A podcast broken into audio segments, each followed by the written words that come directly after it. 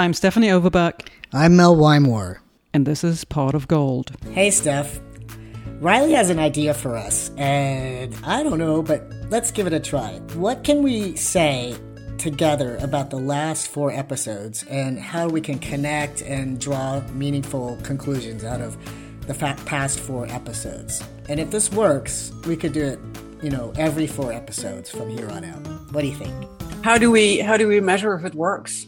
Audience feedback, of course. Right. I, I guess this is why we're doing it in the first place, no? Yeah, that's why we're doing the podcast in the first place. Yeah. so let's do a recap of the last four episodes. So last time we had Fabrice Leclerc. So Fabrice talked about corporate responsibility and transforming what it means to be in business uh, in this time in a way that is regenerative, so to speak, and not so exploitative. Yeah, we should really listen to him because he managed to sell ice cream to the Italians. Yeah, I love he's that. very convincing. You know, how he kind of uh, described himself. And he's like, oh, I didn't know that about Fabrice. Okay, yes. Okay. And this wonderful Valet Eternel. Yes. Gernot. Mm. Gernot has time banking alternative currency um, in Austria, which is basically capturing labor which is not accounted for in the in in the community to basically provide care work or care for everyone who needs it in the community. Yeah you can you can you can deposit by volunteering and you can withdraw when you need it uh, care basically. It's a bank for care. Adam bornstein uh, of, of the red cross was three episodes ago and Adam was really talking about a new way that the Red Cross is thinking about organizing aid. And they he talks about not necessarily the Red Cross doing direct services the way it used to, but really to empower local organizations within a community and using new methods like alternative currencies to um, provide capital to local businesses and, and people doing various kinds of work that's necessary in that community. He gave the example of Kenya, where people are using a currency to uh, uplift women and small businesses.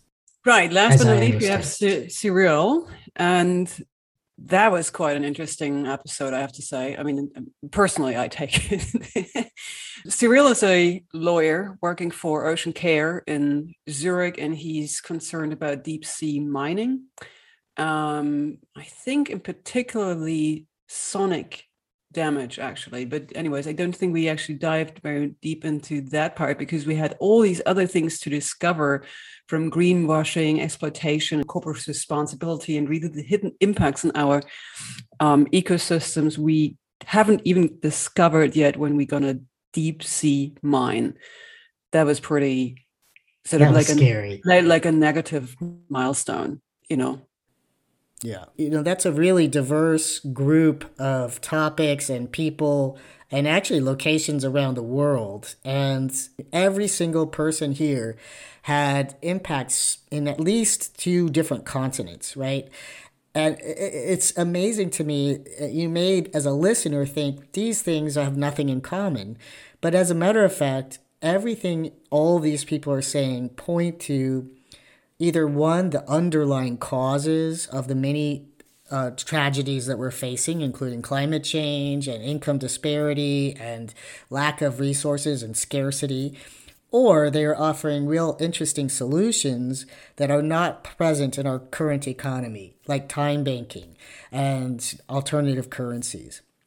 And so, put together, you can see that the pot of gold is really focusing on those core issues. What are the hidden causes of the problems that we're facing? And then what are some of the interesting kind of new solutions that are regenerative and uh, will take away that exploitative consumption, production, waste that we keep on pursuing in the current economy? Right. And I think also what these, as you said, very diverse people coming from different places in, in in the world which by the way most of our podcast and interviewees come from very diverse backgrounds and different parts of the world um, have in common particularly is this kind of challenging the unconscious agreement we kind of or we you know we've made about these things and how we're going to do it or how we process or uh, for example, this deep sea mining. I mean, who, who would have thought? You know, it's another little. Um, it's almost a conundrum. why are we doing it? But of course, we know why why we do it. It's, and it's this kind of this unconscious agreement we have, um, which we have about money. But of course, there's then the rat tail of how does it show in the world? Yeah, what other impacts does this have? And those people challenge it in their domain and in what with what whatever they have um, learned and studied uh, or became, um, they basically challenge the system for me. Yeah, I love I love that what you're saying, Steph. The unconscious agreement, and I think our goal is to connect people who are challenging that agreement and create a worldwide network of people who are who are not only challenging that that unconscious agreement but bringing it to light and organizing with each other and sharing ideas and really transformational projects that fly in the face of the status quo. So, Steph, after listening to all four of these past episodes, do you feel more hopeful or more worried about our future? Well, to be honest, it, I, I felt it was a bit of a mixed uh, bag of cookies there because, especially after Cyril, I actually felt it's um, you know, within me, there was it was it, this knowledge of, or even the image that we go out to the sea and basically destroy an ecosystem we don't even know yet. It's so absurd, and it hurts me. It hurts my soul. I think, and so there, there was this, there were a couple of moments where I thought, oh, um, um, have high respect to anyone who's um, like Cyril working in this in this course, um, you know, he as a lawyer and uh, trying to get these corporate responsibilities right and international laws, which basically don't exist out there in the sea. Um, and uh, at the same time, there is no other way but you know stopping that kind of wrongdoing. I would say by not shedding the light on this yeah. Right. By That's not the first talking, step. by not not talking about it, um, we will never change anything. Anyway, so this was a bad moment for me. yeah. Um, and then at the same time, there is uh, in tremendous hope, for example, with Adam, where I think he, he basically, you know, Red Cross, which really is a humanitarian uh, institution worldwide, um, tra- we are very traditional as well, and to to use blockchain and this you know new technology in a new way to basically challenge the nation. Yeah, this kind of oh the rich give the poor, um, um, but don't let them come anywhere close. um, we have to change change that, right? So there is, yeah, that gave me, yeah, it was tremendous pleasure to hear about, um, yeah, uh, that project. Yeah, I mean, I I agree with you that the deep sea mining was kind of a startling episode, right? A startling interview where we we were were made aware of things that were horrible going on. But then you see Fabrice, who is looking at corporate culture, looking at corp at corporations as a force for good. And what if someone like Fabrice were, you know, the key executive or consultant to these companies that are about to deep sea mine. Like to me, that whole interconnection of corporate responsibility and the movement going in that direction, including with a, of investor awareness and and the ways in which um, stockholders are demanding sustainable practices.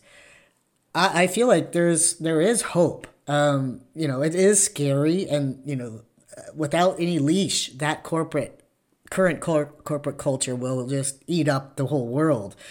But then you see these other people, and even Cyril who's, you know, actively trying to organize for regulations on the oceans. So we see really positive actions, and we at the same time see very scary events happening. So I like to err, I mean, I like to land on the optimistic that, you know, we will all develop, shift our consciousness and start doing things um, that prevent some of this horrible damage that's occurring.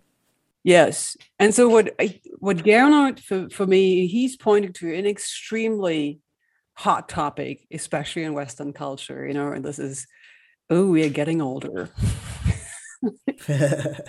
we are getting older, and if we don't want to live in a society where you are so rich that you can afford it, and if you're not rich enough, you're basically left alone. That's a problem. And so he think he's he's kind of seeing it in the future and pointing to it and already doing it, trying to do something against that development. And it's very clear we have that development, right? In the United States, we have that very clearly also in the education system. Like you can either afford it. Sorry that I, I don't want to piss on you guys but you know either you can afford it or you can't. So um, then good luck you know? And so that that is not what a healthy society should do and especially when it comes to old people i think we have such a weird way of treating our old people in the west almost like isolating them and there is so much more to learn and i think systems like Gernot's can help us to take care of that problem, but also to reconnect with our neighbors in our community.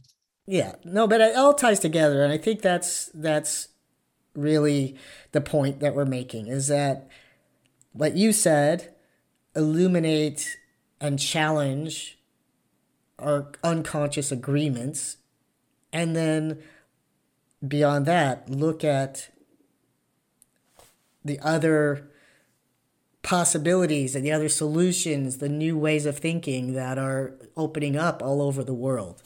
And you know, it's exciting to me. And I guess the last um, the last question I have for you, Steph, is if you are talking about these things to a small child, how would you explain it all? Wow. I think this is a really, really difficult question. Well, I think you have your you have your own your own ideas about it, and so do I. Like one way, first of all, I think children understand it much better. I, I think children take on sense of care for the planet, care for other animals, care for each other much more easily. I think the exploitative behaviors are really learned by by our and governed by our systems. But secondly, um, you, Steph, are the innovator of games that um, that we have been developing that really have kids you know operate in a different mindset see those interconnections uh, question those assumptions look at uh, how money works and how products relate to damages of earth and the use and waste of those products uh, damage each other and damage the, the planet and and how they can work together to solve those problems and to make a more cyclical or regenerative economic system. And and you know those games are super important, but I also think kids just get it more easily. Well, I mean, we're still t- testing if kids, um, you know, how kids basically react to to the, the gaming experience.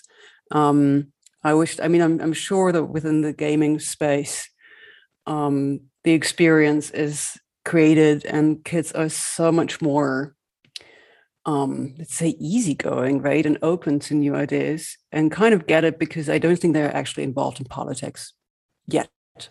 So they're not jaded. so don't get involved in politics. Just be open to new ideas and don't make it a political issue, please. You know, you're here to that. We're an independent, listener supported podcast. Thanks to our producer, Riley Paul. Support us by rating this episode and sharing with all your friends. And to learn more, join us at potofgold.world. I'm Stephanie Overbach. And I'm Mel Wymore. Thanks, Thanks for listening. listening.